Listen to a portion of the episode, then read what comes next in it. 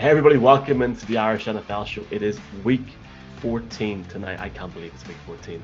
It seems like only five minutes ago that Mac Jones went for 19 yards, but we're here, delighted to look ahead to the game tonight. We've got the Pittsburgh Steelers going up against the Minnesota Vikings. Vikings coming off that defeat uh, in Detroit last weekend, trying to bounce back tonight. Steelers playing the Ravens last weekend. Uh, both very interesting games for neutrals. We are honored, delighted to be joined by from the Athletic and loads of other outlets. I've literally got a paragraph here, but uh, Arif Hassan, it's it is a it, it's an honor to have you on, especially a few hours before Thursday night football. How are you? I'm good. I'm good. How are you? Good. Tired. I I'm, I'm ready for the playoffs now. Uh, you know, like Monday night killed me. Like Sunday night football, Monday night football, two big games, and I'm just like I don't know, man. Yeah, no, it's it's it's uh they drag on for a while. That's for sure. Arif, uh, we we ask everyone this, and like, look, have you ever been to Ireland before? Did, did you get a chance to go over to the games in London, even with the Vikings? Yeah, I I, I went over to the London games. I actually was going to take a day trip to Ireland because one of the things I wanted to do was was talk about Viking history along with Vikings history, right? And you know, uh, heading over to some Irish monasteries would have been a really fantastic way to kind of round that out. But fortunately, I couldn't I couldn't make it work out with my schedule, so I wasn't able to make it over to Ireland then. Um, had a couple of other opportunities to go to Ireland, and have unfortunately missed out every time. It's actually um, uh, right now it's actually my top European because it used to be Iceland that I wanted to go to, but I was able to head there uh, this last summer. Uh, and so now Ireland's at the at the top of my list. It's like Ireland, certain parts of Spain that I haven't been to yet, um, and uh, and yeah, I've been I've been to a, a, good chunk of Europe, and I still haven't been able to make it over to uh, to the Isles.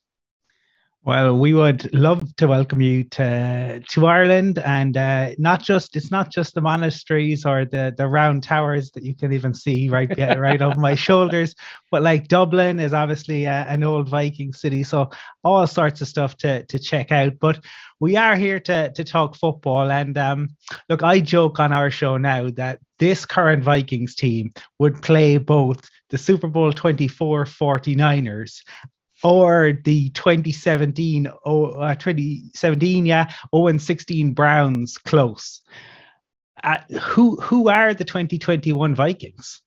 Well, they're anything but average. They're either really incredible or or really awful. Um, you know, people say they, they play their opponent, and that's that's almost entirely true. That they'll play to the level of their opponent. But even more than that, um, they will just have these stretches uh, where they look like, it, frankly, an elite NFL team, and then these stretches where they look like just an abysmal team that doesn't know what they're doing, that doesn't look like they're coached very well, that doesn't have the talent to compete on the field.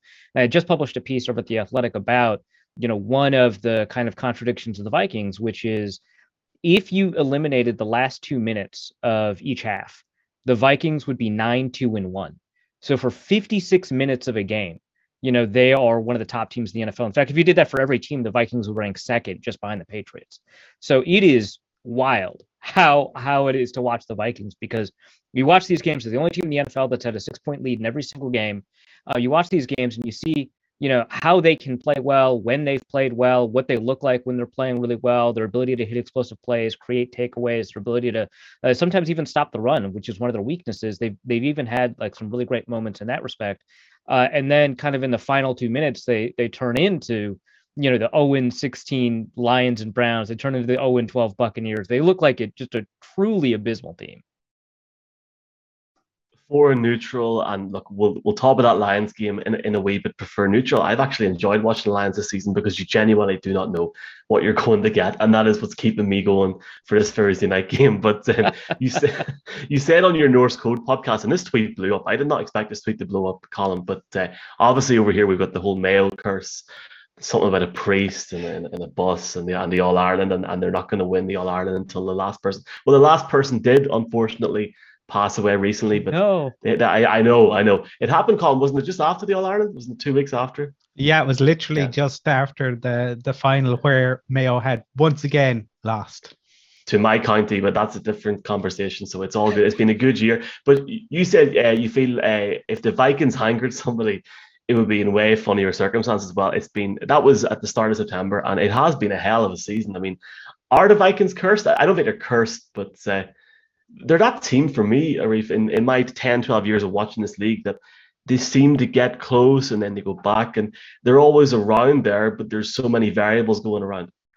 Yeah, um, it's it's difficult because we, when you talk about a team with a curse, you always want a really good story to go with it, which is why I was like pretty critical of that Mayo story for a while. And then someone explained to me that actually the story is like way more interesting than the one I had read. I think it was on the BBC, um, which I guess that's not a huge shock, right? Um, but uh, the the story was was actually not to more... Irish audiences, no. Yeah, right, exactly.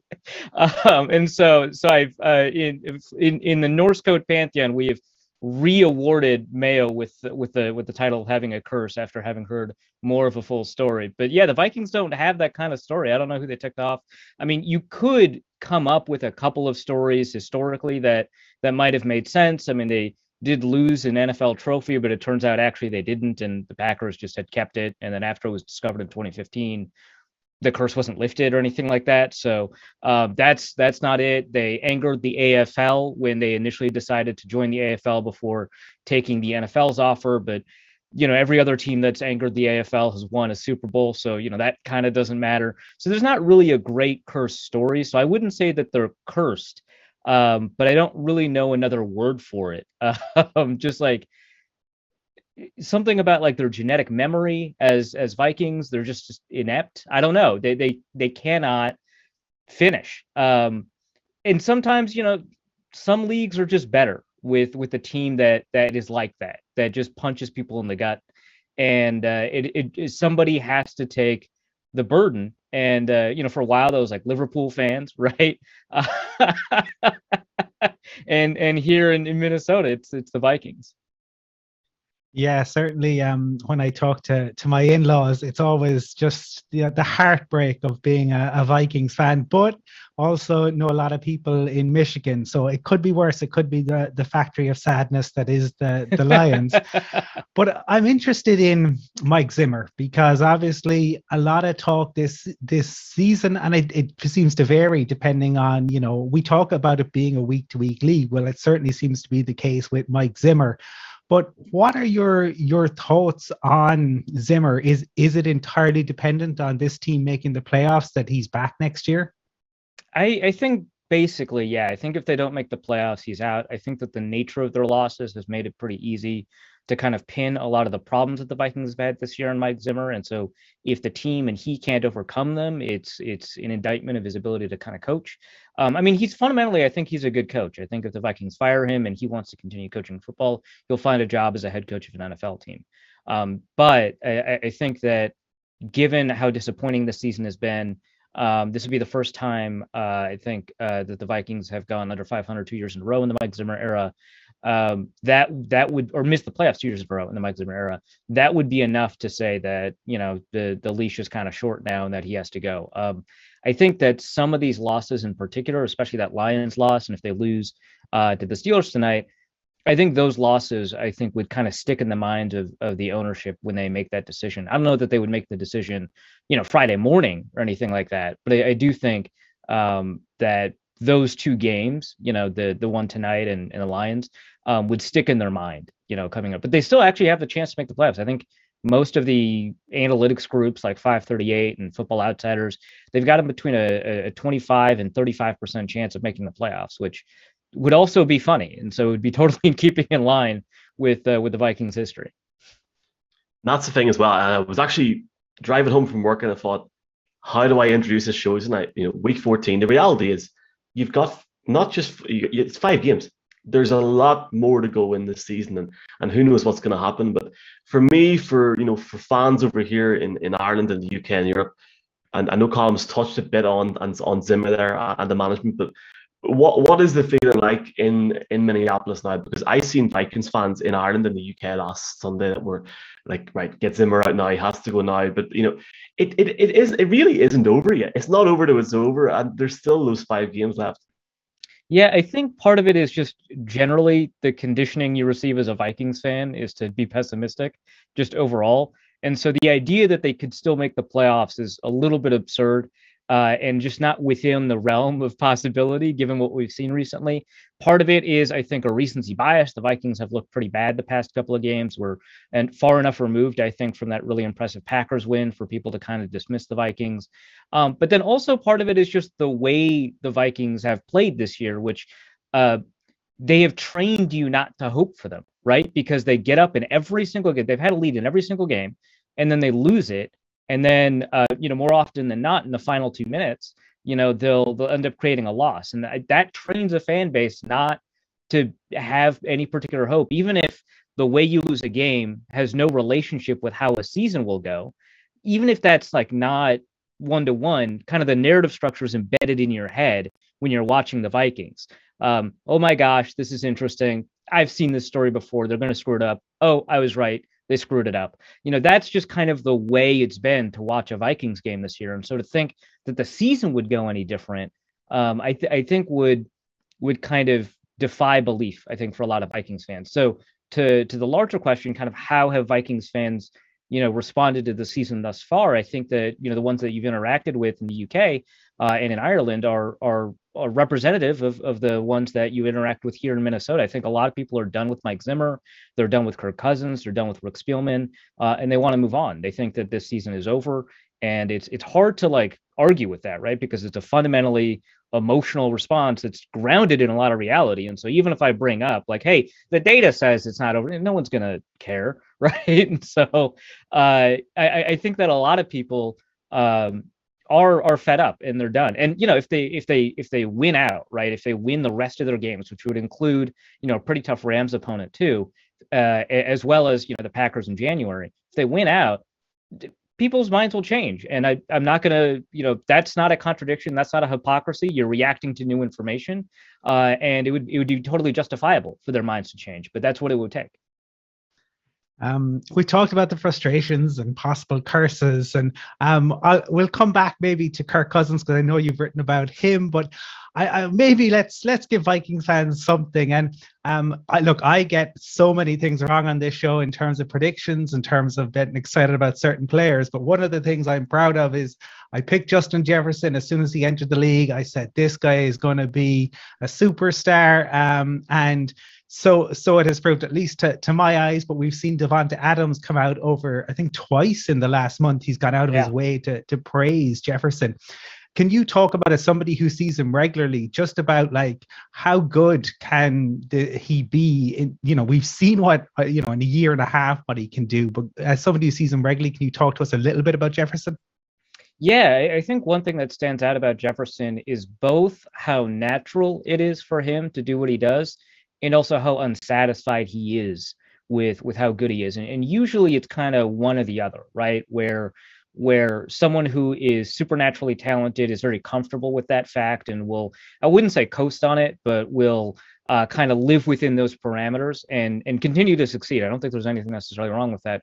Or you know, there's somebody that um, will will continue to kind of work hard. It takes them a while to break into becoming a big uh, player, and once they do, they they finally got a taste. They don't want to let go, so they'll continue to kind of you know work at it. And sometimes the way that they play, you can kind of tell you know it's it's a little bit labored and i don't mean that necessarily as an insult but it's very much deliberate in the way that they play and for jefferson it it's remarkable how much he changes his approach over the course of even just one season, but certainly over the course of these past two seasons, in the skills that he's gained and the ways that he's improved, the areas where he's identified that he's not been, you know, that that effective of a player and finding ways to kind of shore up, and then also the fact that he is naturally quite a gifted receiver, both in terms of his physical capability and his instinct and intuition for how to play.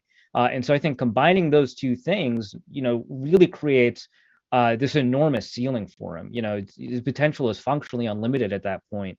Uh, and and he can he could do quite a bit. I mean, right now he's second, I think, in um, in NFL history in 100 yard games in the player's first two seasons. Um, he's going to have to get like three more in the next five to catch Odell Beckham, but uh, otherwise, uh, you know, he's done uh, a really just remarkable job of of being consistent while being explosive at the same time, uh, and uh, he has added to his game in ways that I, I, think that a lot of players don't. Like, you know, he's a really effective deep ball receiver. I think that's something that, you know, not a lot of people saw coming out of the draft for him, but it's been something that's been really big part of his game. Uh, and uh, you know, in the past, he's been kind of he struggled a little bit in the red zone, and he's improved there. He's still got some more room to improve there. But if you can imagine somebody like him who has the ability to generate 1,500 yards in a season, also adding on 10, 12 touchdowns in that same season, you can see how valuable a player like that could be. Always going mute. It always has to happen. I, am actually going to jump on the situation with Kirk Cousins. No, Colin mentioned it there now. like it's December the 9th, right? And it was November the 21st that game against the Packers. You know, looking at the stats, looking where he's ranked, and then obviously the game against the 49ers and then the game last week against the Lions. What are your thoughts on Kirk Cousins going forward for the rest of the season, but more so next year? Do you think he'll be in Minnesota come week one next September? That's such a good question. I think if you don't have Zimmer and it, if you don't have Spielman, you probably don't have Kirk Cousins. I think keeping Zimmer and keeping Spielman means you're probably keeping Cousins because uh, you're keeping those two people in your organization in order to kind of win in the short term because you know what they can do. Uh, and then Cousins would kind of be a continuation of that decision making process and and that goal. Um, but if you want to rebuild, I mean, it's entirely possible that Cousins would be a really excellent bridge quarterback for the next quarterback, right? Um, he could be, um, you know, a, a, much better, more consistent Ryan Fitzpatrick, right? Somebody that has the ability to uh, take over uh, if if a rookie is struggling without you know necessarily challenging the security of that player. Uh, has the ability to start, has the ability to win on the whiteboard, has the ability to be an effective presence uh, in the quarterback room and stuff like that, and win games for you at the same time he he can do that, but I think that at forty five million dollars, which is his cap hit next year, that's not really what you're paying for. You're paying for somebody to win you a Super Bowl, uh, and so that is kind of the the demand that they'll have next year in terms of do we have the capability to win the Super Bowl next year, or should we kind of prepare for the future? And if we prepare for the future, you know, how do we work with this contract? And the contract could either be traded, which is entirely possible. You know, there's a lot of teams that could be a quarterback away. Um, if, for example, the Broncos don't have the ability to land Aaron Rodgers next year, which seems you know less and less likely as, as time goes on, you know they might come calling for somebody like Kirk Cousins because the Broncos have a really remarkable team and, and a great rest of the roster. Um, or you know if Trey Lance isn't working out in San Francisco, although that's kind of a long shot, um, you know, it, it's possible that that they could they could you know try to do a, a Jimmy Kirk swap, and then Jimmy could be a, a, quarterback that trains you know your rookie next year. So it is it is difficult to try and figure out if Kirk will be here next year. I think that the nature of his contract makes it so difficult to move him, and makes it difficult to to do anything but extend him. That it's more likely that he stays here next year. But I don't know that if there's new coaching staff or a regime that that would mean anything. Like he might just hit free agency in 2023. Uh, I appreciate your your words about the Broncos having a remarkable team, but um, just just being a QB away is something that uh, us Broncos have been uh, saying. Yeah, for... I've heard that for, but they but they were right. I mean, they won a Super Bowl when they were just a QB away. They got that quarterback. They won the Super Bowl after that quarterback had fallen off, but mm-hmm. I mean, they got there. yeah, it's been it's been an interesting QB ride certainly in uh, in Denver, but um, I suppose one of the the issues against the the Vikings was or against the the Lions for the Vikings was that the, the Lions' ability to get to Cousins. And that's something that the Vikings have been pretty good about protecting him this year. We haven't seen him take too too many sacks. Um, but obviously they they rejigged the line. I think there were three three guys.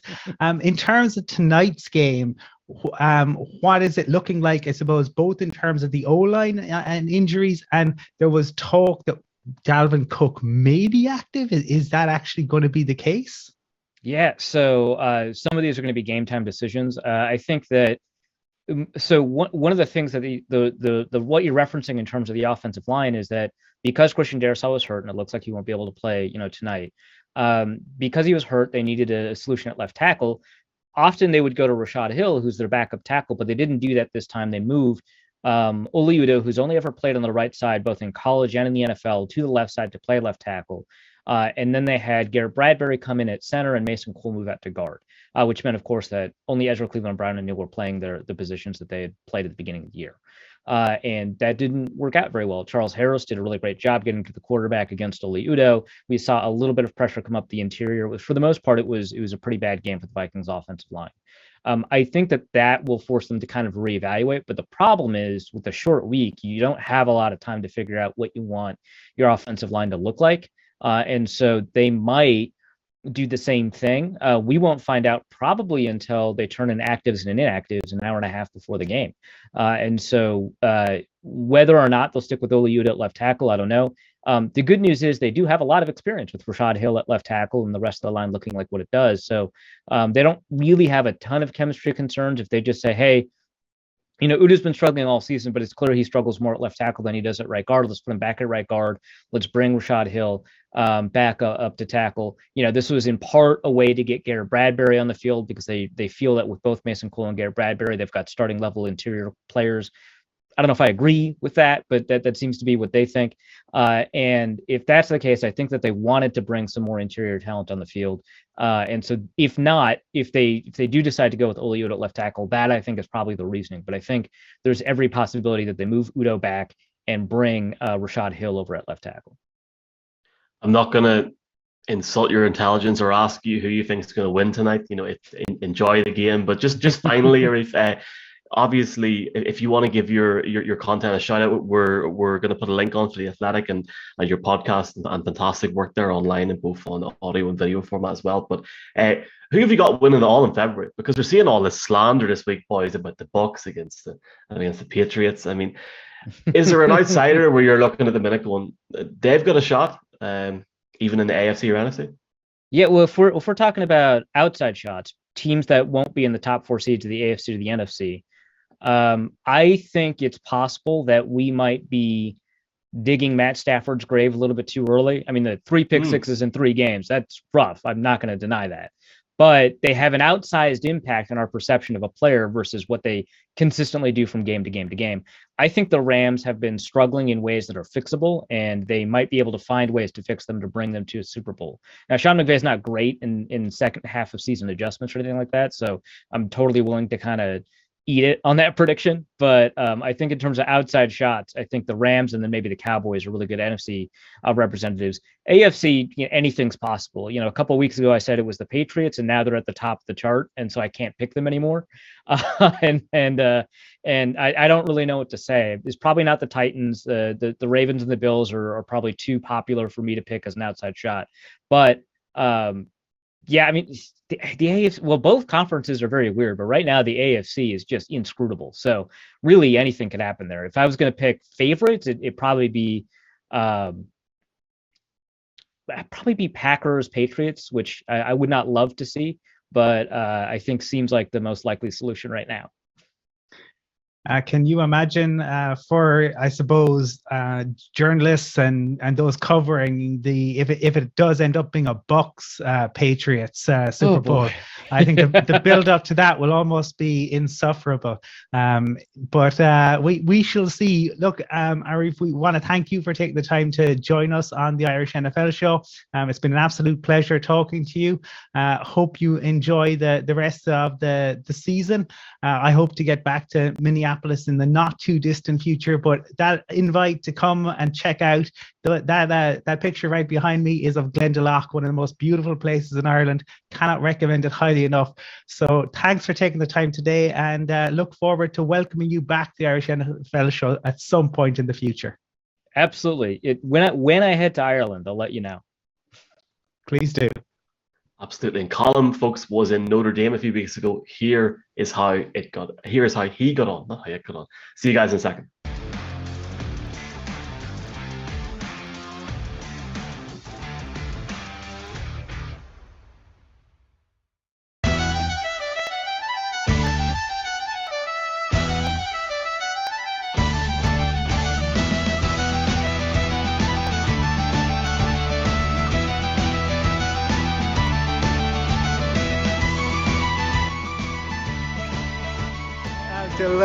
Be here on the University of Notre Dame campus, building up to today's game with Georgia Tech.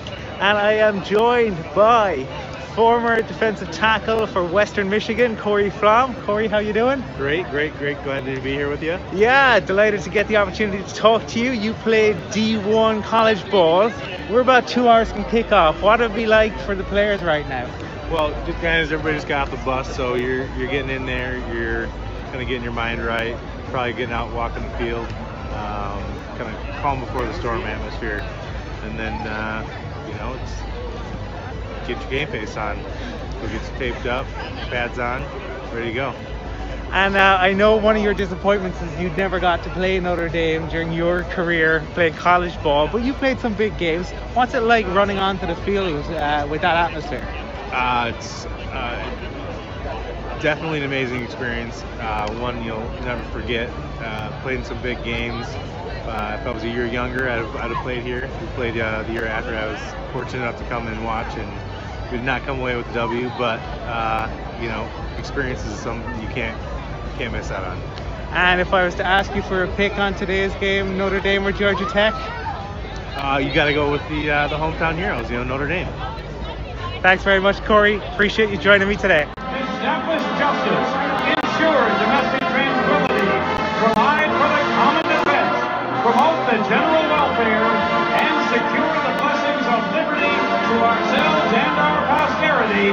Do and establish this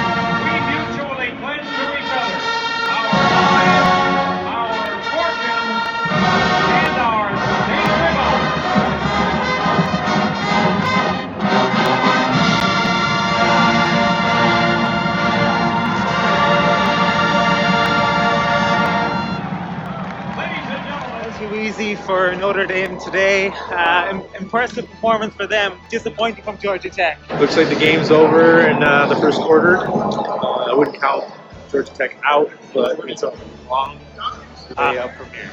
Um, yeah, I, I, I would say it's it's a long, long way back. I mean, Notre Dame just getting pressured defensively.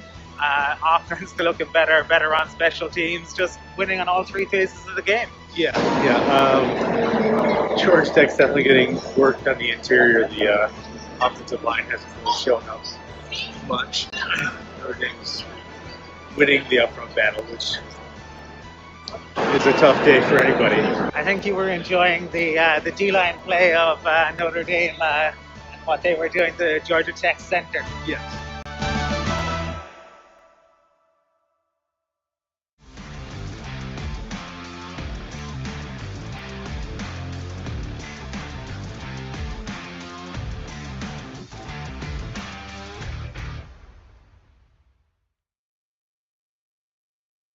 Hi, everybody. Welcome in.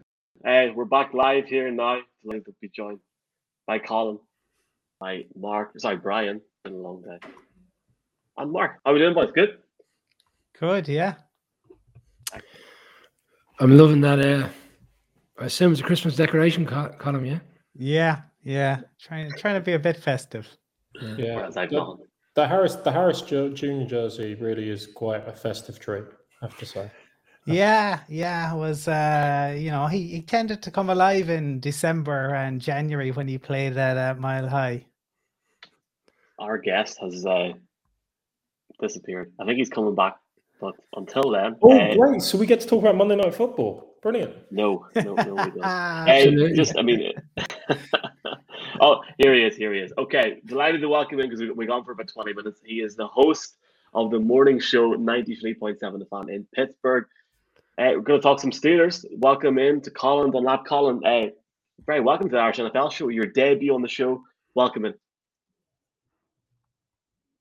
Your audio is not working. How, oh, There we go. is that Better? Thank, thank God, Colin. Thank God. Right. How, how are you? I'm great. How are you guys? All good. Doing good, doing good. Uh, obviously, Thursday night football. I was about to say Monday night football. There, Mark's put me in a bad mood after that Patriots game. But uh, Yeah, yeah. big, big night for the Steelers, Colin. Uh, before we talk about that, there, can you tell us maybe a wee bit about yourself? Have you ever been to Ireland? Obviously, Pittsburgh played in Dublin in '97. Obviously, a strong affinity to Ireland. Have you ever been over? I have, uh, but not necessarily sports related. Just to uh, just to travel, yeah. And um, judging by my first and my surname, I think you guys can tell that there's a bit of lineage there. But uh, uh, not now. We can't come over. It's a little bit of a different time, I guess. But um, Yeah, I, I, I much enjoyed it. And I think, you know, obviously with the link to the Rooneys and the heavy sort of Irish Catholic uh, contingent here in Pittsburgh, uh, there's a, a lot of people. Um, there's a lot of Irish people here in Pittsburgh, uh, at least Irish Americans. And the link to the Rooneys, I mean, it's it's phenomenal in the way that these, uh, with the, how the late ambassador was and, and everything, the link to the, the organization and the country. Yeah, we've been very fortunate to talk to uh, one of the Rooneys and um, to Kevin Colbert. But I think this is a, an interesting one, Colin. The the Steelers sit six, five, and one. We have seen the good and the bad. Obviously, the the loss to to Cincy. Mike Tomlin says they need to do a bit of soul searching and look in the mirror, and then you come back against the most hated rivals and get a victory. Just who are the the 2021 Steelers? Why don't you tell me? Because no one here can figure it out, right? Um, I, I, don't know. I, I, don't know. I will say this: I think they're a team that needs to win tonight, or it's over. Because if you look at the proposition in front of them, they have five football games left, and I think they need to get to nine wins. So that's three wins. If they lose tonight, does anybody who I'm talking to think they're going to win three of four? I, I don't. I don't think so. So if they win tonight, that just leaves two of four. That's doable, right? You could split. You could go 500 in the last two games. Uh, tonight, it's a team that has yet to establish an identity, but it is a team that I don't think is all that uncommon throughout the league this year, as there's so much parity, and teams are looking to still looking, even though we're into December now to trying to find out what they are. So even though they haven't established an identity and we don't know what they are, it's not a a year where you have a few teams already, you know, with 12 or 13 wins and they're running away with it. It seems like there are a lot of teams in that boat, guys. Colin, during the summer, we were fortunate to have uh, one of the Rooney family on the show based in Dublin at the time he was over here traveling. And he suggested potentially a wildcard spot for this team. And we we weren't sure. What what were your expectations going into the season? Are they where you expected them to be? I pretty much I said that they'd be a nine and eight football team, and I, I, don't know how you guys feel about this, but the 17 games has screwed up my math all season, uh, trying to figure it out. But leave it to Mike Tomlin to leave the window open and perhaps have a 500 season when it's a, almost a mathematical impossibility um, and he could per- perhaps do it uh, this season at, at eight, eight, and one. Um, I expected them to be nine and eight. I expected them to be around a 500 team, right around there. And wouldn't you know it, here we are, which is why I find a lot of the the haggling, why I find a lot of the belly aching to kind of go out the window. Because if we revert back to August, guys, so many people said well, they're going to win one, they're going to lose one, they're going to win one, they're going to lose one. They'll be about an eight or nine win team, and it's trending toward them being an eight or nine win team. So aren't we right where we thought we would be? Yeah, Colin, the tie is just it's just perfection in terms of the balancing and the rebalancing for us all. Uh, and as you say, making the 500 would almost be uh, um, poetic in its nature. Yes. Um, you know, Colin, you, you, the defense of the Steelers this season at times has resembled an episode of MASH. Um, you know, you've had some of your key players out at various times. And on offense, everybody wants to talk about Big Ben and the will he, won't he. I was referring to him, alluding to him in terms of Brett Favre the other week on our show, in the kind of like, you want me, come take me back, call for me, ask me. But in fact, the most fascinating thing for me about this Steelers team isn't the defense. It isn't even Big Ben. It isn't even your wide receivers who can be dropsy at times, both Johnson and Claypool. It's actually the fact that Mike Tomlin, as great of a coach he is, year in, year out, seems to go in with an offensive line made up of sticky back plaster and, um, I don't know, a bandage wrapped around them because it's not just this season, it's the last few seasons. They've been pretty bad. And, you know, what's Najee Harris supposed to do? What's Big Ben supposed to do behind that line? Well, you know, that's a very fair point. And the way I look at it is eh, from a technical football sense, I don't know how much they can do, but I do think this. If you have a mobile quarterback and you have a guy that can move and you have a guy that can throw on the run, you can't negate that, but you can minimize uh, the impacts of a bad offensive line. We don't see Ben Roethlisberger get outside the tackle box. We don't see him bootleg. We don't see him get out and run. Uh, again, you can't fully negate that but a better quarterback, not a better quarterback, a quarterback that works in that system more and rolls the pocket and moves the pocket and throws on the run, not a running quarterback. Those are two different things. Uh, can help negate that. It, it's almost like if you can't beat them, join them. It, they can't figure it out and fix it. You have to figure out a workaround, which would be a quarterback that can move some. Like I, I've been a proponent all year of, you know, I, I didn't think Ben should have come back this year.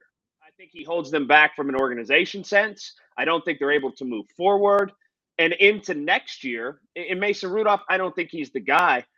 I've been a long proponent uh, this year of a guy like Marcus Mariota next year. Bring him in for one year, let him play quarterback, let him move around some. Then you figure out what you got in him, and or you draft somebody next year, not this coming draft next year.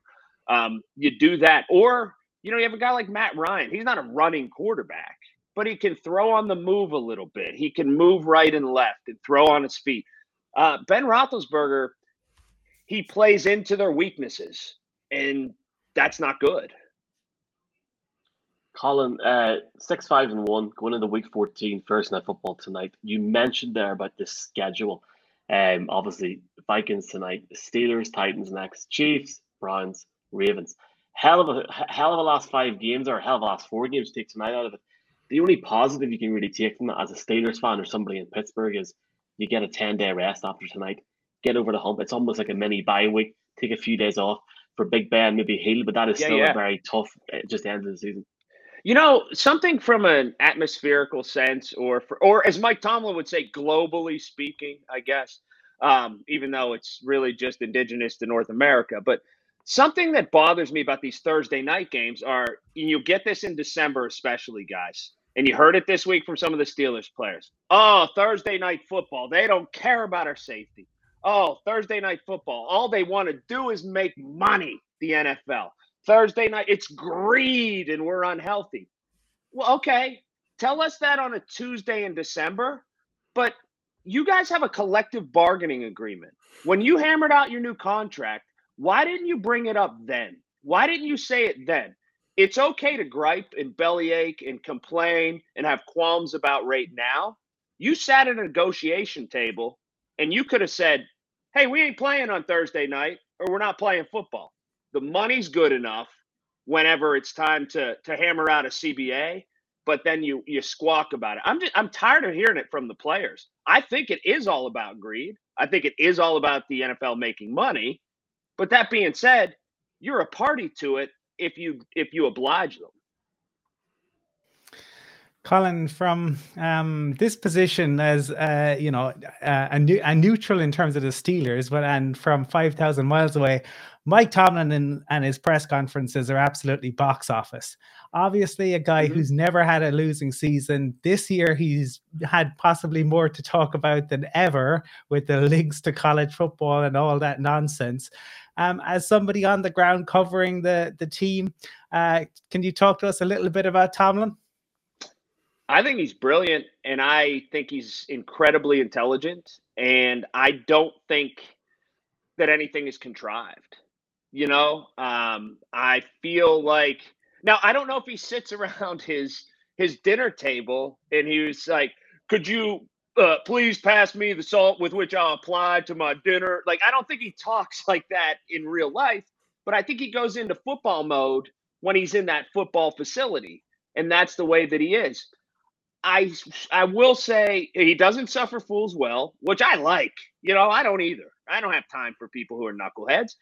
But also, I don't feel as if I think he thinks before he speaks every word, and you know you're not going to get cliches out of him. You know that there's real thought. I mean, so I I enjoy it. I really do. I think that I think he he's an on and, and, and if, if nothing else, I think he's a very honest man. I, I, I truly do. Colin, I suppose this game tonight is, in terms of a wild card game, potentially a wild card opportunity for Steelers. A lot to the fact that the division is so open this season. What have you made of the inconsistency of the other teams? We, a lot of people felt this would be the year the Browns would push on. It Yeah, hasn't, yeah. hasn't come, hasn't come to pass. Well, Baker Mayfield sucks, so there's that. Um, I- I mean, I've been saying it. I've been saying it all season, Colin. Right. Eh, Okay, Baker Mayfield's the kind of guy if you can show me one time when he's made a throw of consequence that he when he's had to make a throw of consequence, uh, show me the tape. He can keep you in games. He can eh, earlier in the season, the big up and down game uh, that they played with the Chargers. Okay, 37 37 or whatever it was. Then he needed to make a throw and he couldn't make it. He just, he can get you right there to the edge, but he can't get you into the water. He, he can't do it. So there's that. You don't know what you're getting with Lamar Jackson. I think that Lamar Jackson, if you really look at the pace that he's on, both from a season standpoint and a career standpoint, he just simply gets hit too much. You can't allow a man you can't allow your quarterback to to to ha- have that many blows to get hit that much. And I think Burrow is, from a talent standpoint, the best quarterback in the division. I think that Chase is just unbelievable, but they haven't had time to gel as an offensive unit. And their defense is good at times, eh, but I think that they're a bit inconsistent as well. I, I don't know if Cincinnati is ready to win if you know what I mean, if they if they know in close, if they believe, I think when Cincinnati gets into close games, still at this point, it's almost like let's hope we win as opposed to an expectation of winning football games, and they've got to learn that over time. But Baker Mayfield sucks.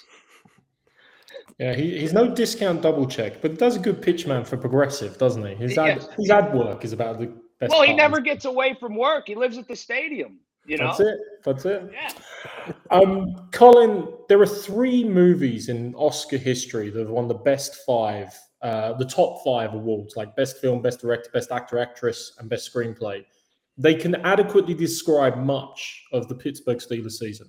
One was called It Happened One Night back in the 1930s, which you might look back on the Ravens game in that mm-hmm. regard. One is The Silence of the Lambs, still the only horror movie to have won the best film Oscar and whether the Lions tie or the Bengals lost, there's certainly been a bit of horror in the season. Yeah. And the other, of course, is One Flew Over the Cuckoo's Nest. And if anything summed up dissociative personality disorder, mm. it is either the Pittsburgh Steelers or indeed the Minnesota Vikings. So a Thursday night game between the Steelers and the Vikings is just the craziest thing that could probably happen in this craziest season of all. Can you help us, please, for Thursday night football, try and make sense of the matchup we're going to face tonight? I can. And I'll tell you, I think there's one big thing that not a lot of people are talking about. If the Steelers score first, Minnesota's home crowd, although it's been billed as loud, I've been in that stadium. It's it's it's raucous. It can be pandemonium in there. They are seething because of the loss to Detroit. If the Steelers score first, they are after Zimmer. They are going to boo this guy off the field. They are going to turn on this guy.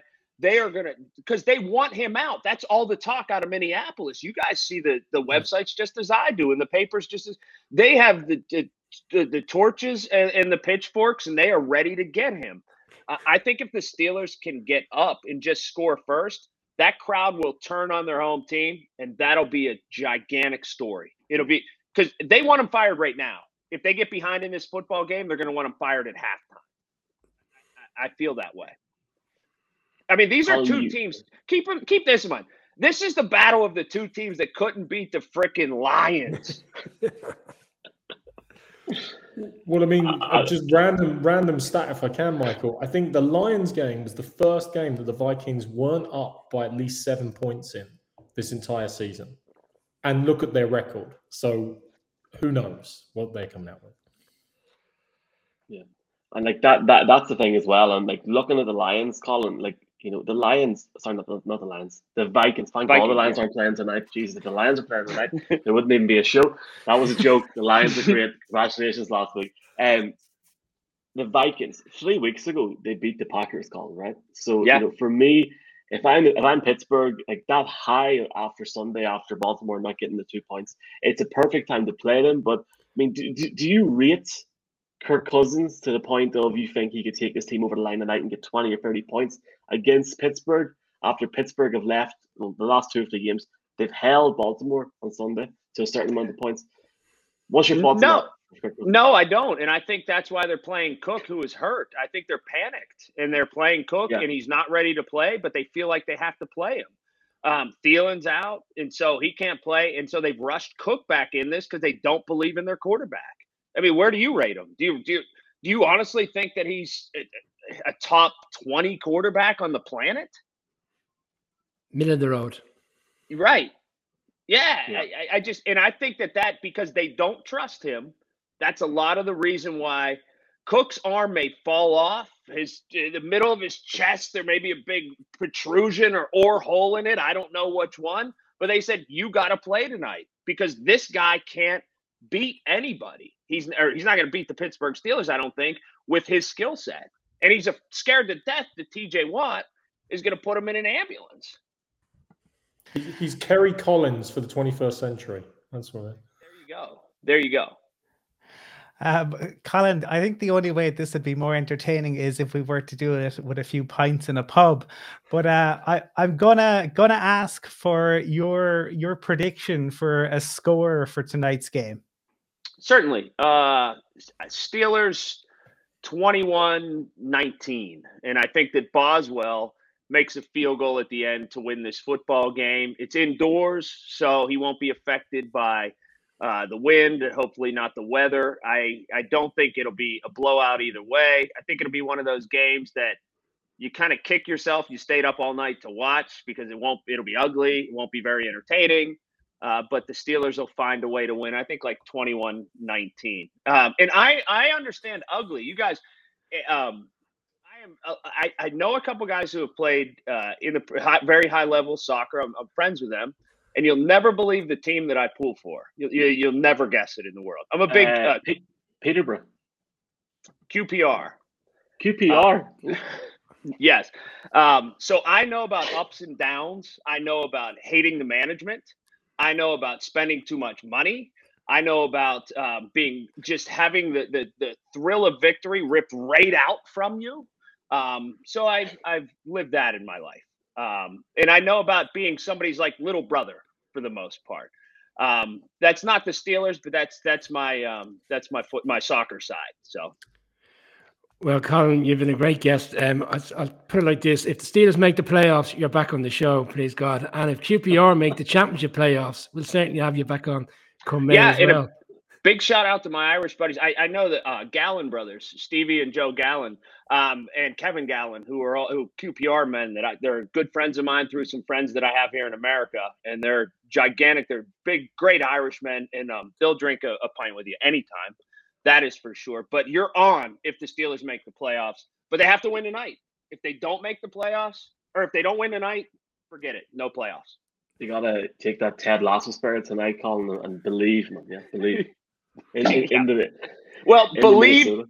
believe in this hand and do something else in this hand and see which one gets filled first.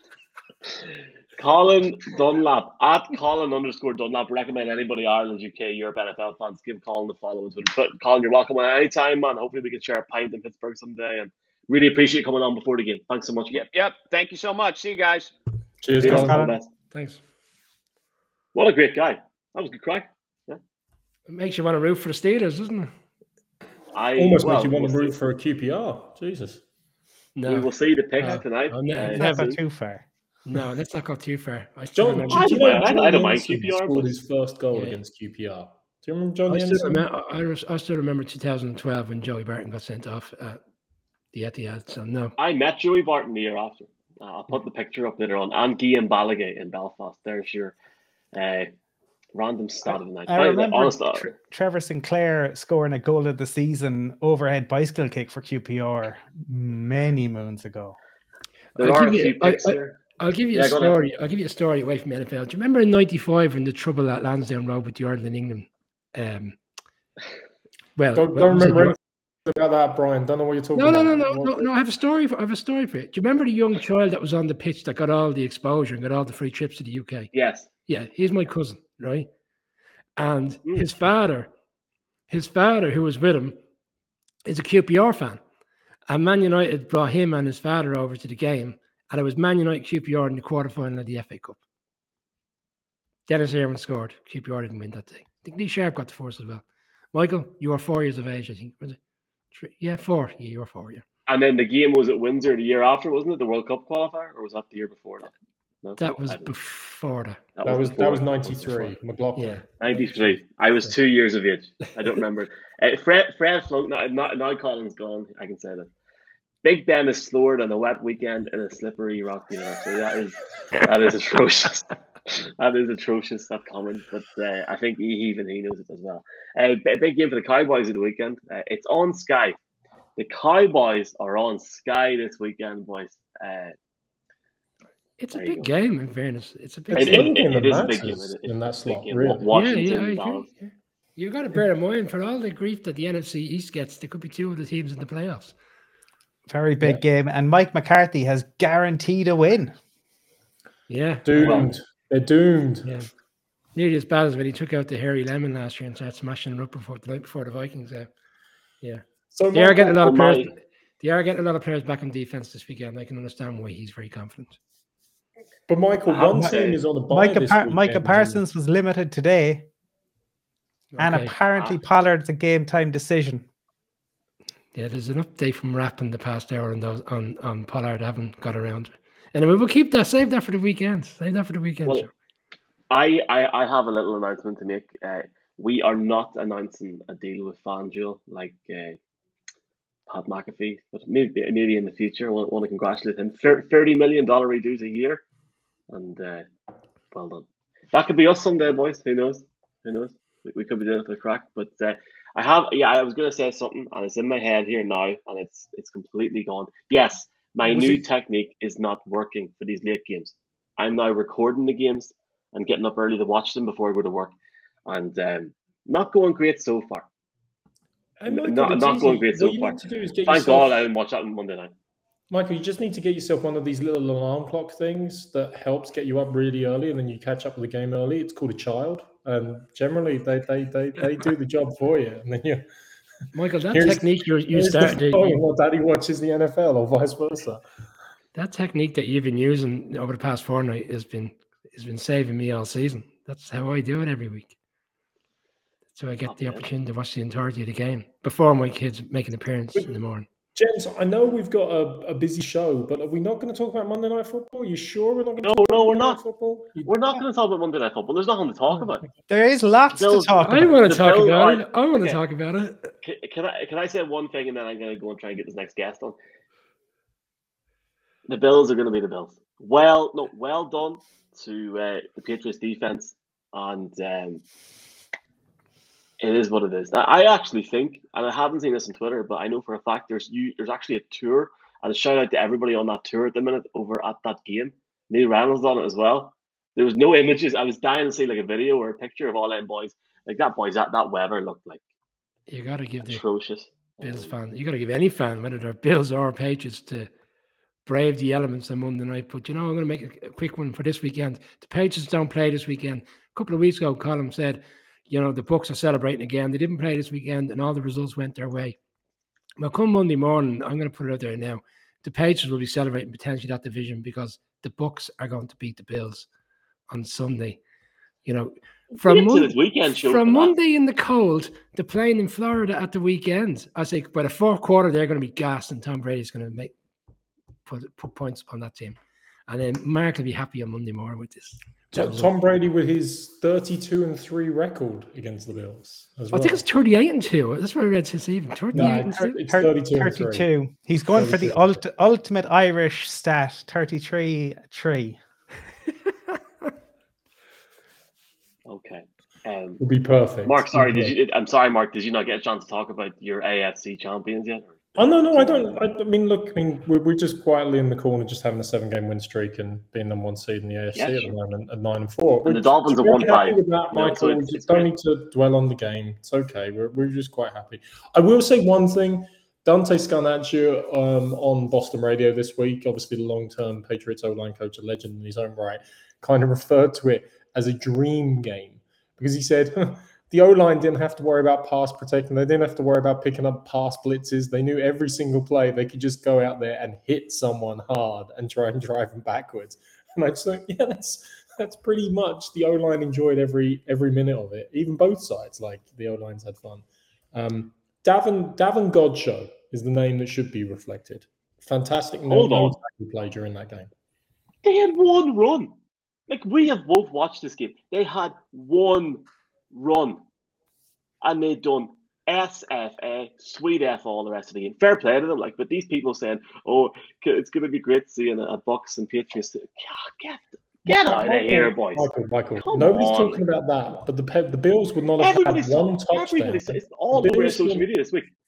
Mi- Michael, no one gave the, on this show the slander against Mac Jones before this season started was ridiculous. The slander against the Patriots was crazy. The fact that they're sitting where they are, and I don't think they're going to a Super Bowl, but the fact they're sitting where they are is a pretty solid testament. And we can't, yeah. not a- as a Broncos fan, we once had a game where Tim Tebow threw two passes. Um, I think you know um, glass houses and whatnot. Oh, Um, I just say, in, in fairness, was Marcus Crone in the division? I don't think Mark saw this coming, to be honest, because um, if you recap a show about four or five weeks ago, he was even making points. I could see a scenario where we might win nine games this season. I think that's what Mark said at the time. But look, fair play to them to come at the run. Monday's game is a game on its own because the conditions were so bad. It's hard to take away anything from that game form wise. I like. The, I don't think the Bills are walking away from that game saying, "Oh, we're really concerned because of certain um, schemes." Or in, it's just one of those games. They had their opportunity, didn't take them, and I don't think the Patriots would have walked away saying we were convincing in a win. When they play each other in Foxborough, if the, if the conditions are back to normal, I think we'll see a very different game. And not saying the result will be different, but the way the game will play out will be very different. And and Brian, you're right. I thought I thought the Pats were going to be a, uh, a wild card team this year. I didn't think they'd take the division. I still thought the Bills would take the division, and they do still have the Colts next, and then the Bills. So there's every possibility the Pats have two very tough games ahead. But I just love the incongruity of it all. Is that Bill Belichick just kind of goes, yeah, do you know what? We're just not going to bother. We're just going to run it every single play, and they He- controlled enough of the clock, and they got enough momentum. Screw it. Mark, you're, you're leaving out. He wore a navy face mask before he I- ran the ball 46 times. I Loved it. mean, if Bill Loved it. Belichick doesn't enjoy trolling people, and Brian, you're saying in some ways, yeah, that you can't take a whole lot, but as you said, it's a big game for the Bills at the weekend, and it's up to the Bills to show that they that their line isn't going to be bullied. Because one of the thing, the issues that they've had against the Colts and against the Patriots is that they're getting bullied. Now they ha- are go- up against it at the weekend. They need to show that they can't be bullied because if three teams are able to bully them, that's a huge concern. That game against the Colts is on Saturday night next week, and we should have a special show for those Saturday games. Who knows what's going to happen? Our guest coming up in 30 seconds. Uh, I had something to say about that, and now I don't. Not, not, not, not about the guest, but about the Patriots. I'm having a bad week, boys. Like, I think Bill Belichick just annoyed me on Monday to the point where I'm just not. Bill Belichick was quite emotional at the end. Of the, not most, probably. He he doesn't tend to over celebrate on the sideline at the end of games, but he certainly did on that one. I think he he He's recognized. mellowing up in his older age. I I think. think he, he recognized the significance of, of winning that game, and if they were to take care of Mm. business, you know, in the second round of games when they played each other, then you know, essentially they've got the division, and right now they're in the, the number one number one seed. I'm not sure if they're going to maintain that number one seed. I think there's other teams coming down the line that will probably pip them in the end. I don't know, man. I don't know. Well, we, we talked about it last week briefly, like the run in for all of those teams that are in the mix. The Titans probably have the easiest run in, but they've got the least amount of weapons. The Ravens have a tricky enough one. The Chiefs, uh, I know the boys thinks it's a tougher run in, but the, the Chiefs are on a bit of a roll and they might end up backing into it. It's going to be a fascinating run at the top and at the bottom as to who picks up the last couple of wildcard slots as well. Okay. Let, let's leave it there. Uh, one one thing I did see today on, on Twitter, I, I don't want to go off it because I know there are Cowboys fans watching this. As it stands, the Cowboys would have to play the Bucks, the Packers, and somebody else to get to the Super Bowl. I read, I read it and laughed. So if if I'm sitting number one AFC and I've got a quarterback that went 19 yards and I handed it off and run, I'd be delighted because it's a free pass as it stands at the minute. But we'll, we'll talk about it next time. We've got a we've got a special guest tonight. We are delighted, boys, to bring on uh, a man from Skerries in County Dublin who is in Atlanta, Georgia. He wrote a fantastic article for us last summer. He contributes regularly uh, just for the show now. Great article last week as well. He has his own website, Irishman in Football. Delighted to welcome in Andrew McGuinness into the Irish NFL show. Andrew, how's it going? It's going great. Thanks, Michael. It's good to be here, boys. And it's great, it's great to put a, a, face to the name, Andrew. Obviously, great to see your content on, on our website. Can you maybe tell us a bit about yourself and your background with the game? Absolutely, yeah. Uh, well, as you very kindly said in the intro, uh, I grew up in Skerries, County Dublin. Um, sports mad family. Mum was a gymnastics coach. Dad was rugby coach.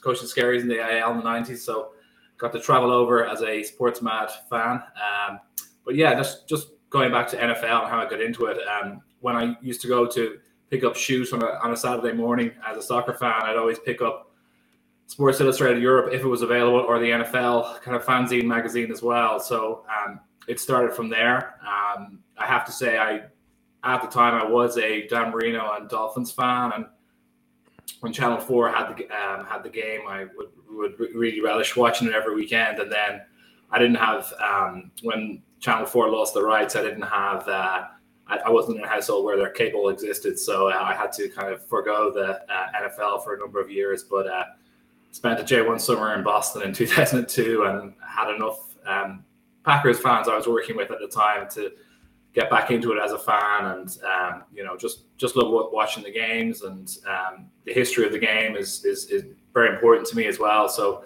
you know the role of the blog is to really focus on those kind of stories and issues behind the game uh, whether it's the social issues that affect it uh, the rise and at times the dominance of women in, in, in, the journalism side of the game as well. I think there's just a lot of color and um, those kind of different stories, bringing them to light is, is, is what I enjoy doing on the blog and obviously working, covering the uh, NFC side for, for, um, for you guys as well. Yeah, Andrew, it's always interesting to to hear, I suppose, how people on this side uh, of the Atlantic uh, ended up getting into the NFL, and you you've outlined, I suppose, some of the ways in which the game has developed. What I have the 2021 season thus far as we enter Week 14. How, what have been some of the stories that have maybe caught your eye this year? Well, I think probably as like overarching themes go, the, the fact that the best teams in the land are probably going to be 11 and 5 uh, as we get to like the close of the season and how competitive the league is.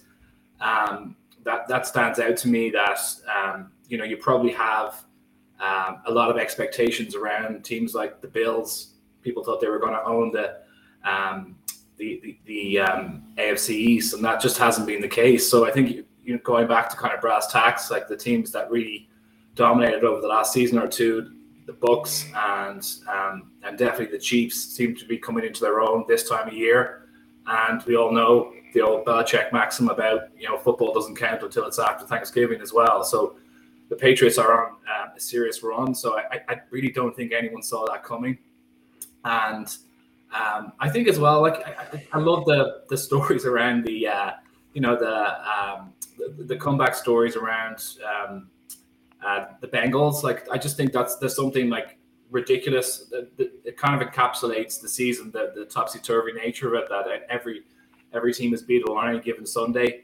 That they've come back and they look like they have a great offense, but they also have some really good. And Hendrickson and others, they have some really good defensive parts as well. And um, I, I, think like as wild cards for the AFC to keep an eye on, um, I, I, would have them and I would have the, the Chargers up there as teams that I wouldn't fancy facing uh, on wildcard weekend come um, come January. So yeah, like a, a, lot of change. You know, as every year we're kind of proven wrong, or we have our assumptions going into the season, and um, you know, with with the Patriots and and several other instances, there's always an example of where like we just don't know until we, we see what's in front of us. Andrew, some of the uh, articles that you've put together on, on, the website are very insightful, but the one I really enjoyed the most was the Aaron Rodgers uh, piece. If you want to just uh, certainly from Packers fans this side of the world, you want to speak about that one as a Packers fan. I'm sure it was interesting to put that together, and I suppose yeah. it was all around the time of the vaccination story. That's right. Yeah, um, I, I think you know the the rationale was not to be um, provocative. It was more um, I, I was probably coming to this place with Rodgers, and I think a lot of fans who have revered his style of, of game. Like I think he's one of the most talented players maybe to ever play the game and certainly in, in in Packers folklore, he has like he's he's up in the upper echelons. But I, I also think that some of his carry on, um, which you know I've seen like in I, I, used to live in Seattle before I moved to Atlanta, where I live now, and I remember the day of the NFC Championship game when the Falcons whopped the Packers back in 2017, the New York Times had a big story on what's wrong with Aaron Rodgers, and it was about the breakdown of his relations with his family. So he's he's the, the, the dual narratives are there. It's like he's quite a complicated guy off the field. He's also very esoteric and brilliant as well, as that press conference um, kind of epitomized. So the the article was really getting to grips with his views on the vaccine. Um, you know, he talked about misinformation, and the Wall Street Journal had got the story about his COVID toe wrong, and then he had the wherewithal to um, to really call out a, a, female journalist who didn't write the piece, who might have retweeted the Wall Street Journal piece. But again, he talked about misinformation and he kind of went after her. So I kind of latched on to that. And, and I, I, made a comparison with Nick Rolovich, who was the head coach um, in Washington State, who was the highest paid employee in the state of Washington. And he made it a very personal pilgrimage for him not to get the vaccine and to kind of play brinkmanship with the team. And uh, I, I kind of juxtaposed the two, but also talked about the kind of interweaving narratives. And he, it's, you know, I, I think if Packers Packers fans are ready for him to win a Super Bowl and exit stage left. Um, Andrew, I can't help but uh, comment on the fact that I know you cover college football as well uh, as the NFL, and obviously there's been a great carousel of moves in the college football coaching scheme at the moment. And you know, thinking back, it's rare that an NFL coach leaves an NFL job to go back to college. Obviously, Jim Harbaugh was out of a job when he went back to Michigan, but really Nick Saban maybe when his ill-fated one and fifteen Miami Dolphins tenure is probably the last time that he act someone actively left and joined the NFL of college football in uh, in Alabama there, of course.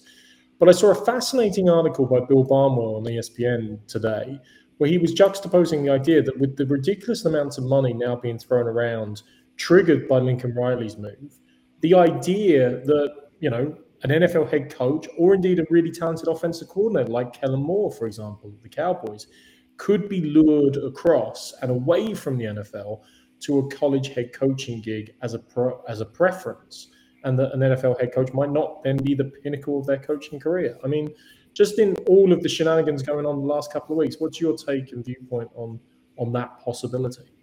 Well, certainly the purchase power of the top head coaching jobs in college football is it is in itself enough to sway. I think a lot of top assistants, or even maybe, um, maybe even a uh, you know, again, it's it's not it's not just a young NFL head coach. It could be it could be someone in a bit more mid tier. Um, I know Mike Tomlin went out of his way to scotch those rumors, and I think that was pretty kind of pie in the sky about whether he'd be tempted going to USC before Lincoln Riley said yes to the role. But I do think there's a lot of, you know, with with the the kind of uh, with how NFL cherry picks a lot of its ideas from in the offensive side of football from college. I think there's a lot of overlap with assistants, and like we've just seen that Joe Joe, Joe Brady was let go by. Um, Joe Brady was let go by the Carolina Panthers in the last week, and, and their head coach has come. Matt Rhule came from from from college. And the interesting thing about Matt, Matt Rhule that a lot of um, college football uh, media who met him will maintain that he is the most normal and sane uh, of the college head coaches they've come across. He can talk about art. He can talk about cinema. He's interested in food. He's by all accounts like an all-round very good guy. So like there, there's the allure. The allure is there. I mean. I, let, us see what happens with Oregon is probably the last kind of um, big head coaching job to fall. Joe Brady is probably like an outside candidate for that, but I could see him coming back and taking an assistant role. And I also think that, you know, the, for all the, the long hours that go into being a top head coach, I think if you if you compare it with the pressure of the NFL and the strain a lot of these guys are under, a lot of those roles, even though you're going to work maybe it's hard, but the, the, the, pressure maybe is not there. And there is something about landing a, pl- a plum kind of head coaching role or a top offensive coordinator role at a college or a school that might be preferable to the the day to day of of the NFL. But yeah, look forward to seeing it that, that trend continue because I think there's a lot to that.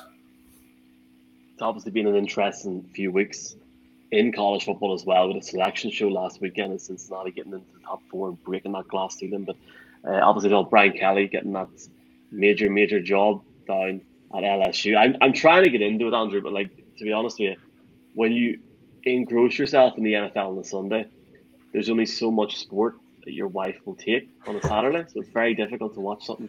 and then you're getting up maybe it's midnight Saturday night. You're like, oh, I'll I'll watch the Clemson Ohio State game. I'm trying, and obviously it's great to see games over here next year. Um, staying though on uh, the NFL this season, Andrew. Looking at the, like you know, obviously we're about to make our picks after you go off the show now in a bit for this game tonight. The Steelers against the Vikings, and um, just wondering maybe you know what your thoughts are tonight on on both those teams, and have you got maybe a preferred favorite for the game tonight? Um, well, I, the the way things are going, I, I I think that like the Vikings have talent, but they're like the most unbelievably frustrating team. And I mean, maybe not from a Packers fans' point of view, but certainly their ability to get into close games and play well and lose is kind of second to none. Um, I, I, think I, if I was in charge, um, if, if Rick Spielman is looking around, I, I think there might be time for um, Zimmer to be um, on the chopping block. And then with the Steelers, I, I you know I, I probably I would tip the Steelers on the basis of they had a good win at the weekend. Um, they're they're an unbelievably limited team, um, but there's a lot of good. Um, I, I, I think they're well coached and they have they have a decent defense. And you know Harris is a good player.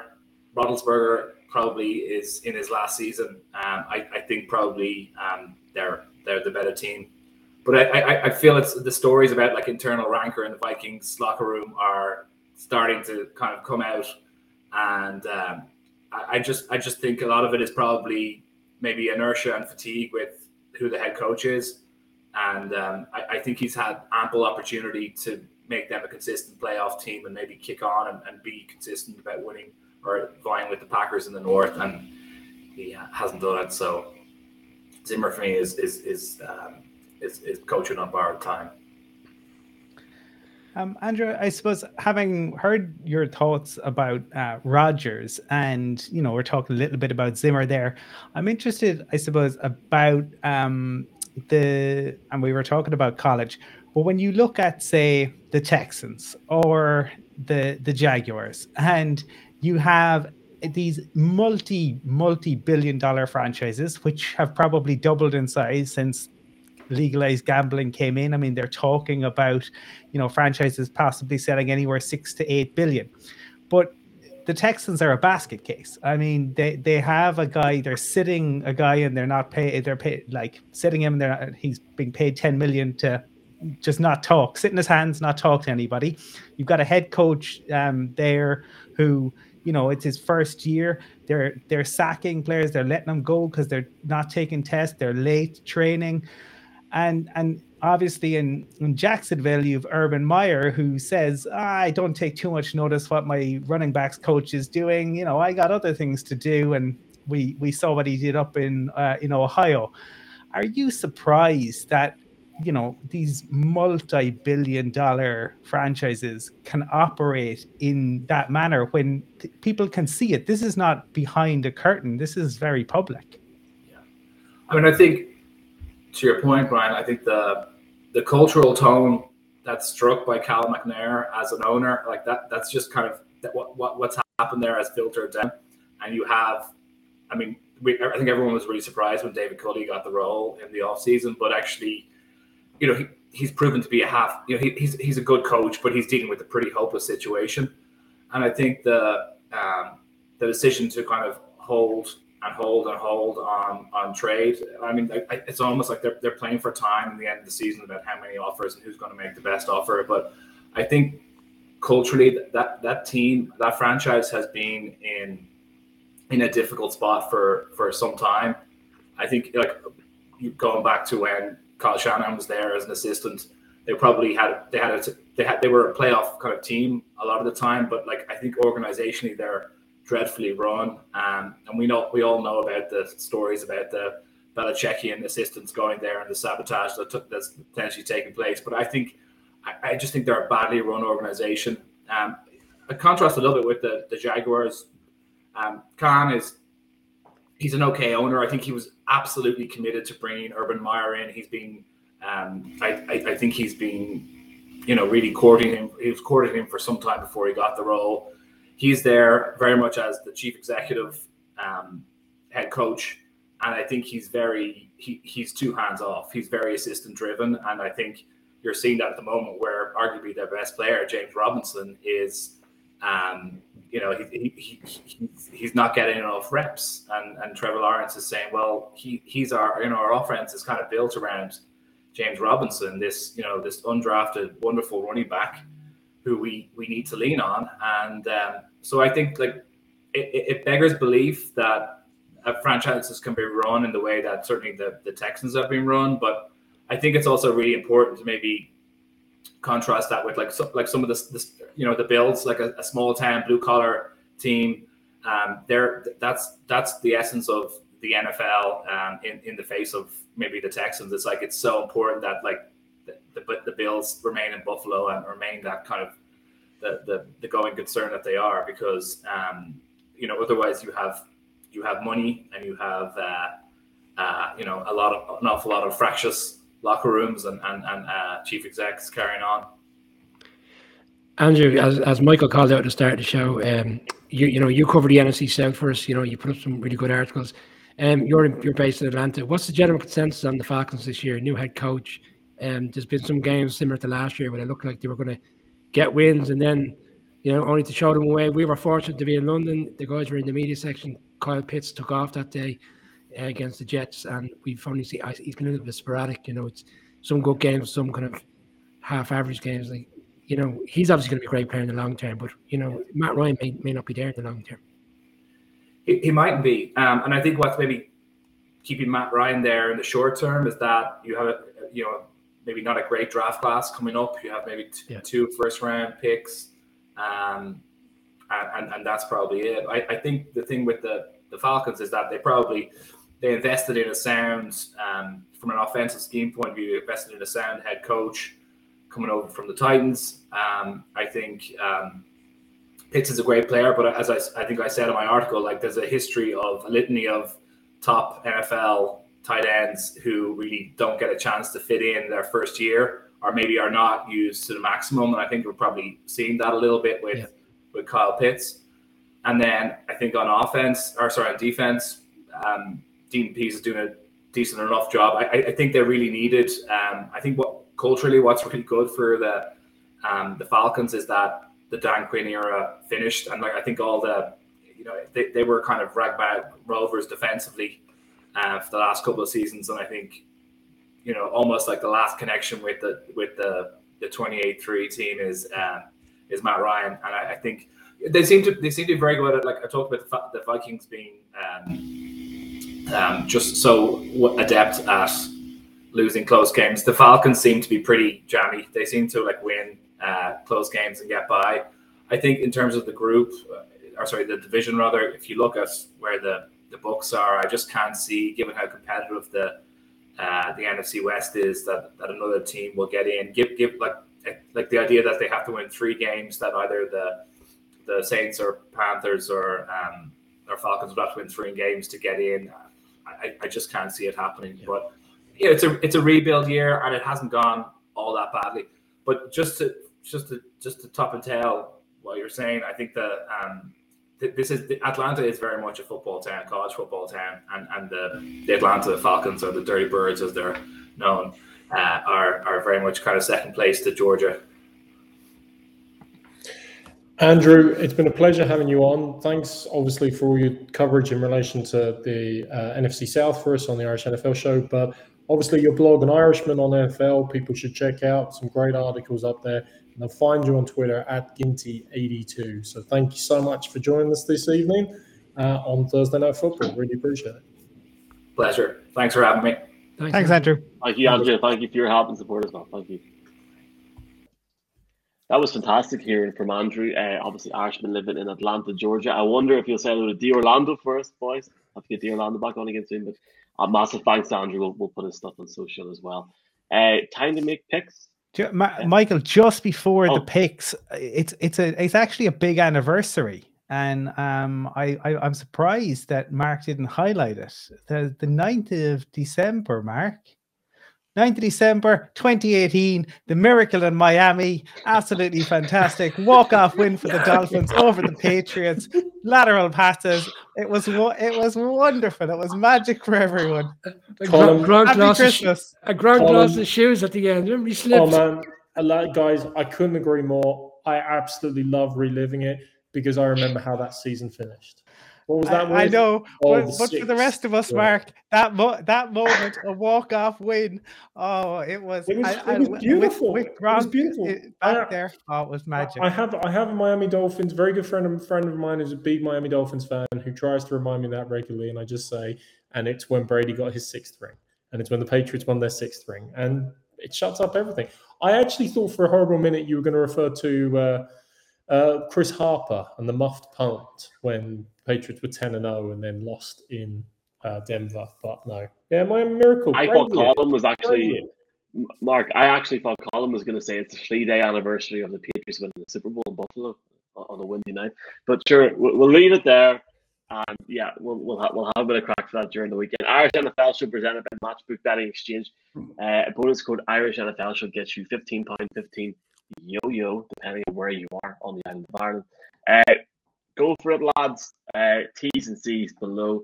In terms of the exchange tonight, the Pittsburgh Steelers are the rank outsider going by Matchbook Betting Exchange. Brian, uh, would you? Well, don't give away your pick, Brian, but two point six two. Vikings one point five nine, and the over and under is forty four point five. Can a forty four point five year old Ben Roethlisberger? It seems like he is. Get over 44 and a half tonight. Yes, I believe it'll be an over tonight. Yeah, I don't see why not. Eh?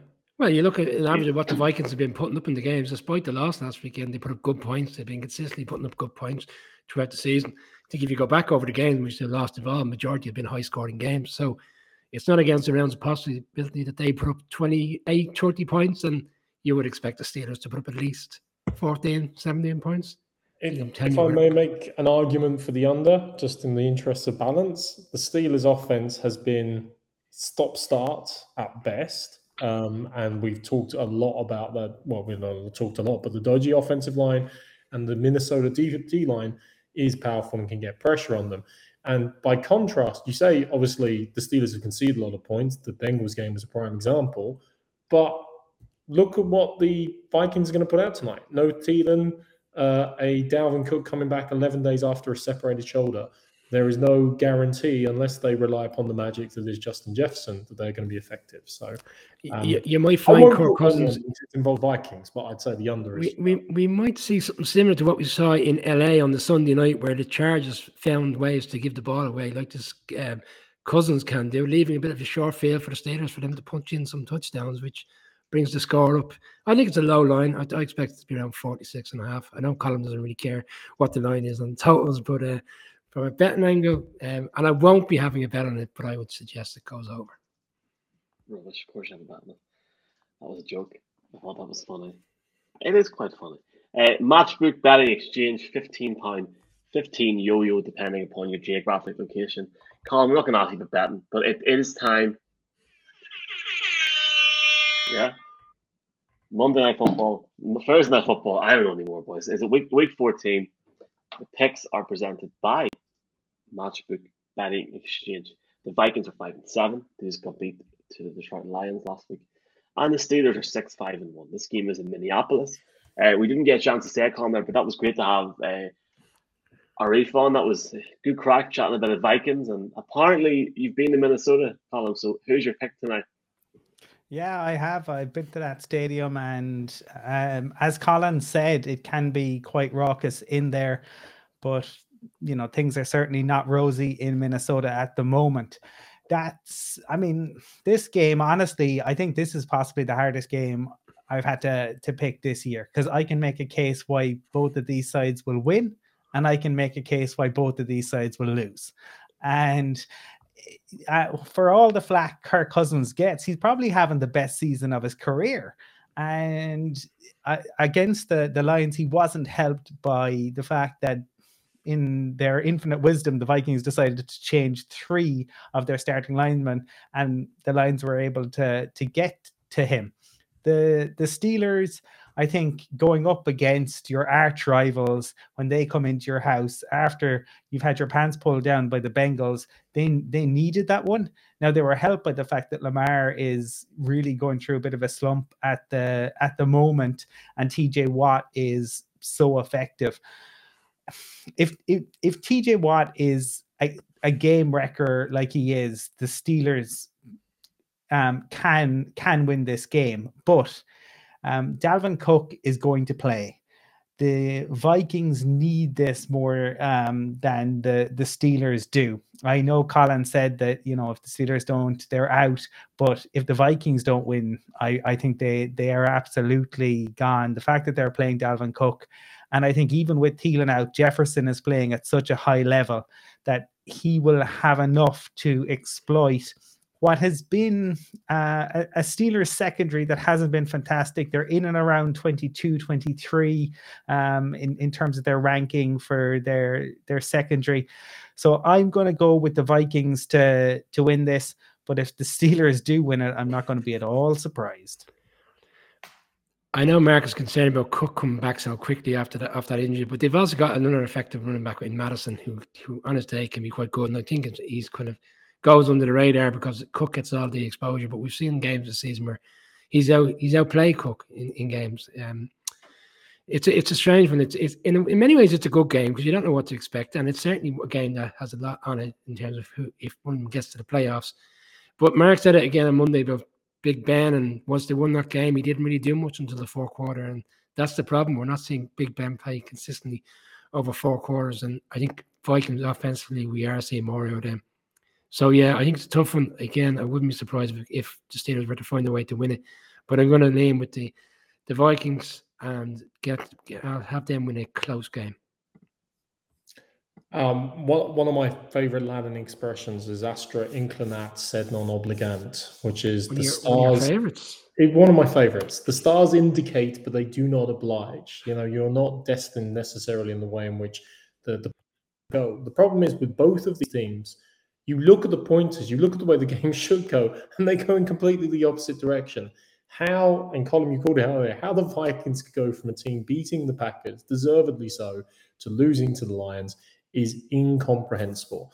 I mean, Norman Bates, Harvey Dent, the Roman god Janus, Dr. Jekyll and Mr. Hyde, none of them have a patch on the 2021 Vikings, to say the least. I mean, I want to say Dr. Mike and Mr. Zimmer probably would be more, more appropriate the, the way things are gone.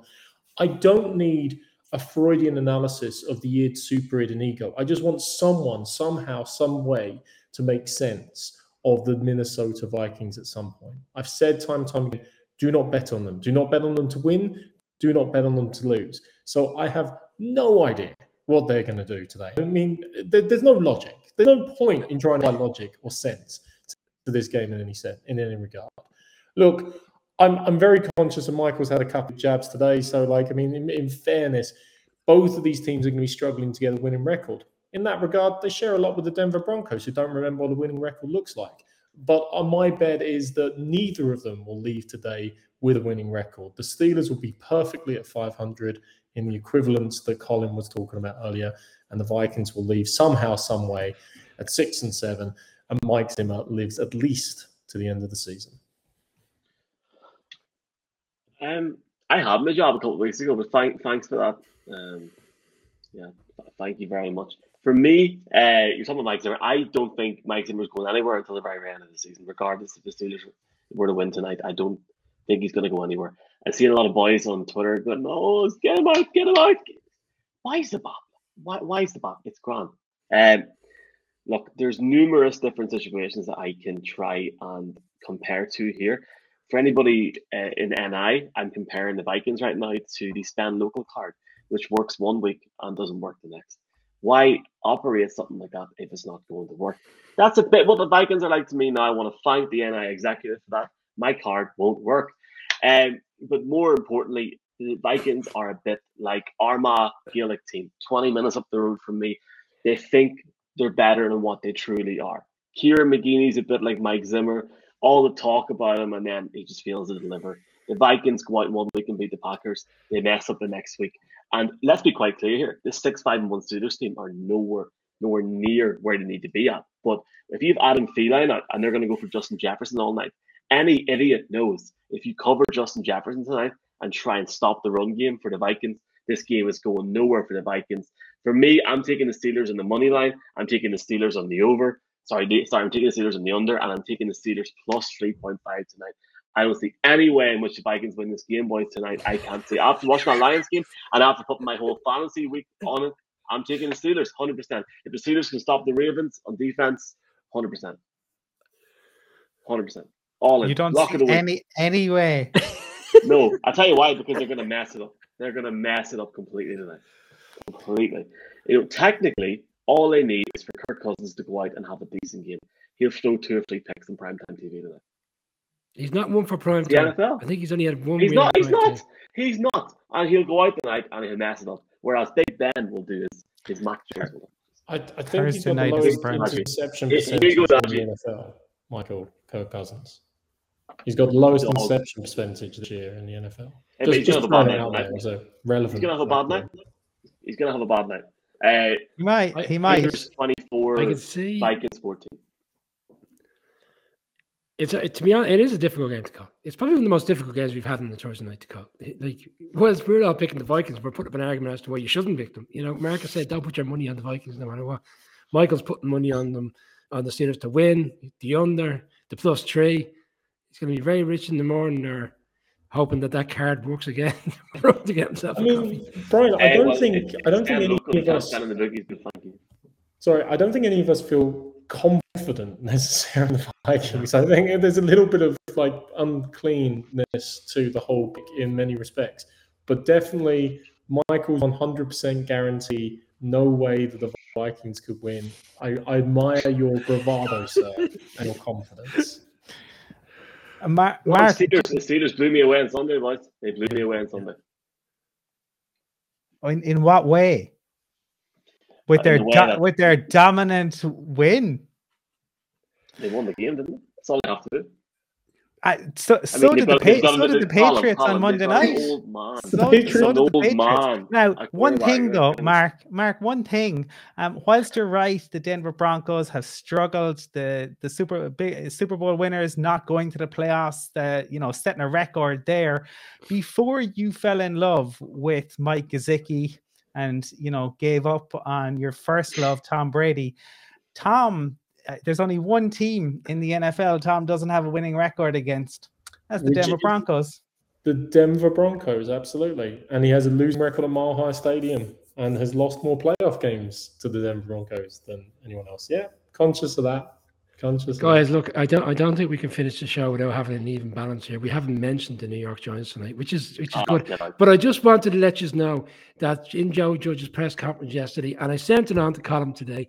Joe Judge said we're having a really good time out in Arizona because he took the team out there for the week, and he said the vending machines are working well, and we have it we have it spaced out well because of the COVID protocols.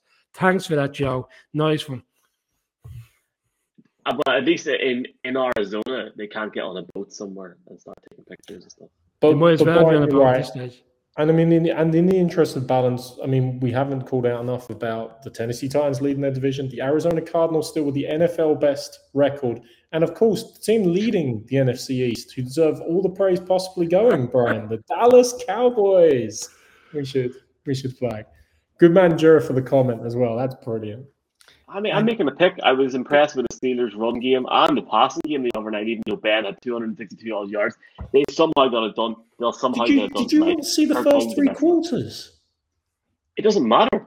It Oh, does hold on, I don't know what matter. I've done. Hold taking on, our hold heads on, out, hold he's- on. he's had I've messed up. I've messed up. Hold on. It, it, it is it is also um, another another anniversary. It's the an anniversary of the stylish but illegal IKEA monkey that was found in Toronto. If you remember that from about about a decade ago, wearing this kind of puffer jacket, I think that surely is a sign that it's the Vikings night. So I'm going 24-14. What's your score prediction, Colin? Um, there, there'll be there'll be two points in it. There won't even be a field goal in it with the Vikings involved. I have no idea what it'll be. Brian, have you got again? Or a score? 20, 27 20 to the Vikings. I, I, I have no idea. 24 20 Vikings. Well, that was definitely the screenshot moment there. Mark's face. Uh, we'll be back at the weekend to preview week 14, and hopefully, I can open the show with an edited montage laughing at Kirk Cousins. Uh, boys, thanks very much for joining us. Yeah, good crack. Yeah, Yeah. As always. thanks, Good guys. night, boys. See you at the Oh, weekend. Christmas rule.